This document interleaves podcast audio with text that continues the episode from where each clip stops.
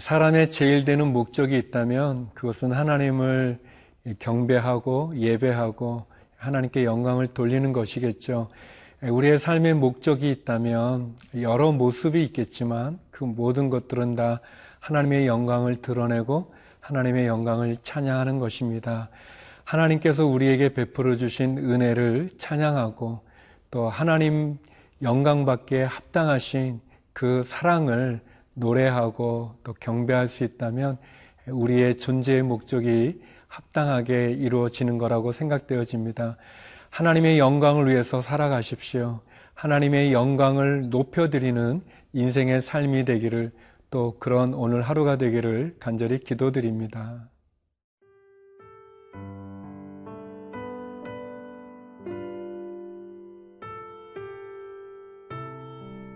이사야 48장 1절에서 11절 말씀입니다. 야곱의 집이여 이를 들을지어다.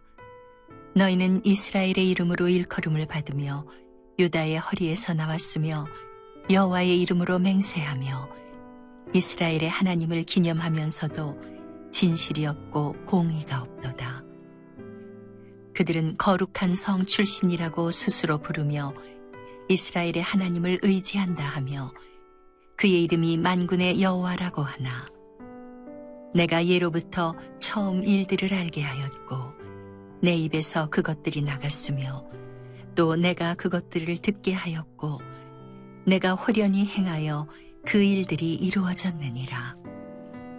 내가 알거니와 너는 완고하며 네 목은 쇠의 힘줄이요 네 이마는 노시라. 그러므로 내가 이 일을 예로부터 네게 알게 하였고 일이 이루어지기 전에 그것을 네게 듣게 하였느니라. 그것을 네가 듣게 하여 네가 이것을 내 신이 행한 바요 내가 새긴 신상과 부어 만든 신상이 명령한 바라 말하지 못하게 하였느니라. 네가 들었으니 이 모든 것을 보라. 너희가 선전하지 아니하겠느냐? 이제부터 내가 새 일, 곧 네가 알지 못하던 은비한 일을 네게 듣게 하노니.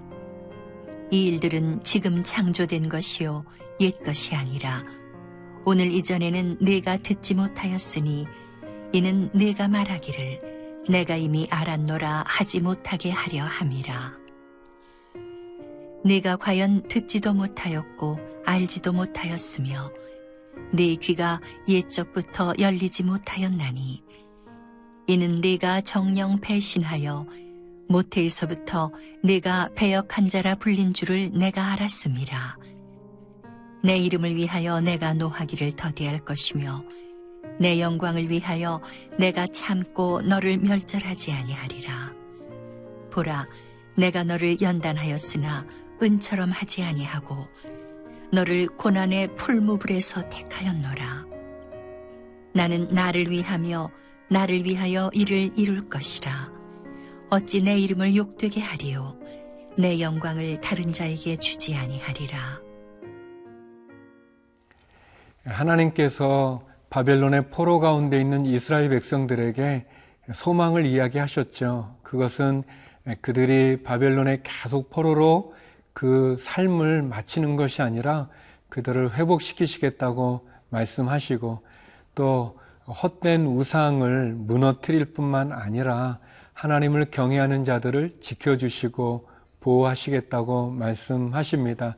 특별히 하나님께서는 말씀을 통해서 또 예언자, 선지자들을 통해서 우리에게 말씀해 주십니다. 3절 말씀인데요. 내가 예로부터 처음 일들을 알게 하였고 내 입에서 그것들이 나갔으며 또 내가 그것들을 듣게 하였고 내가 호련히 행하여 그 일들이 이루어졌느니라. 하나님께서는 말씀하시는 분이십니다. 그분은 우리가 어떻게 해야 될지를 모르게 그냥 우리를 혼란스럽게 만드시는 분도 아니시고 또 우리를 괴롭히시는 분도 아니십니다. 하나님은 우리에게 말씀하시고 가르치시고 또 하나님의 뜻이 무엇인지도 드러내 주시고 그리고 그분이 뭘 원하는지도 우리에게 말씀해 주시는 분이십니다. 우리가 그 말씀을 들을 수 있는 게 기회죠. 그리고 그것이 축복입니다. 비록 하나님의 말씀이 나에게는 좀 힘들고 그 말씀에 순종하고 따르기에는 버겁게 느껴질지라도 거기에 생명이 있고 거기에 진정한 행복이 있습니다. 하나님께서 보니 오늘 우리가 읽은 3절 말씀처럼 하나님 말씀하신다고 그랬습니다. 말씀하신 하나님 또 하나님 그것을 듣게 하신다고 그랬습니다.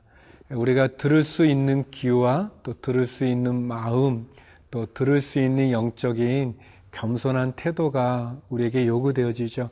그리고 하나님 그것을 행하셨다라고 말씀하십니다. 말씀하시고 듣게 하실 뿐 아니라 그것을 성취하시는 하나님, 그 하나님을 바라보기를 간절히 기도드립니다.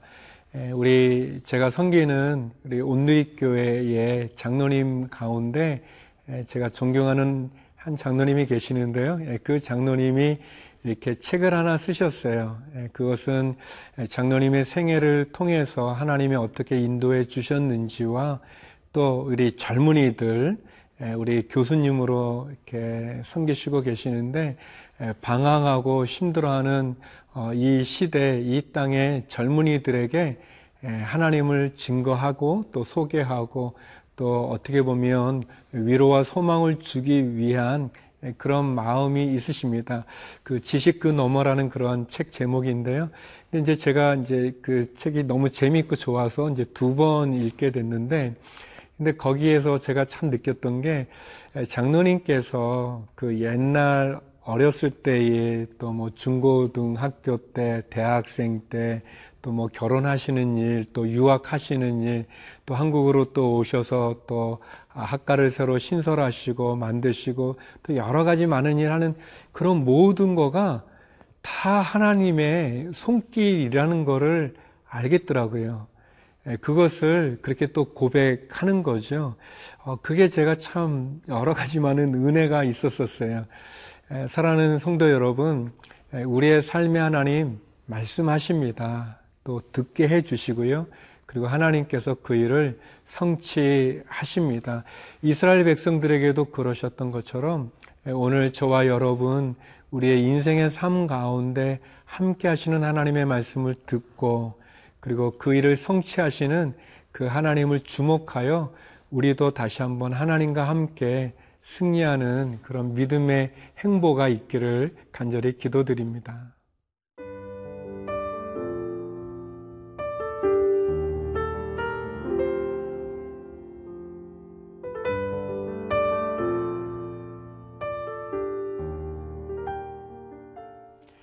하나님께서 말씀하시고 그것을 듣게 하시고 성취하신다는 게 얼마나 좋은지 모르겠습니다. 특별히 오늘 본문 가운데 이제 제가 보통 한 절만 읽는데요.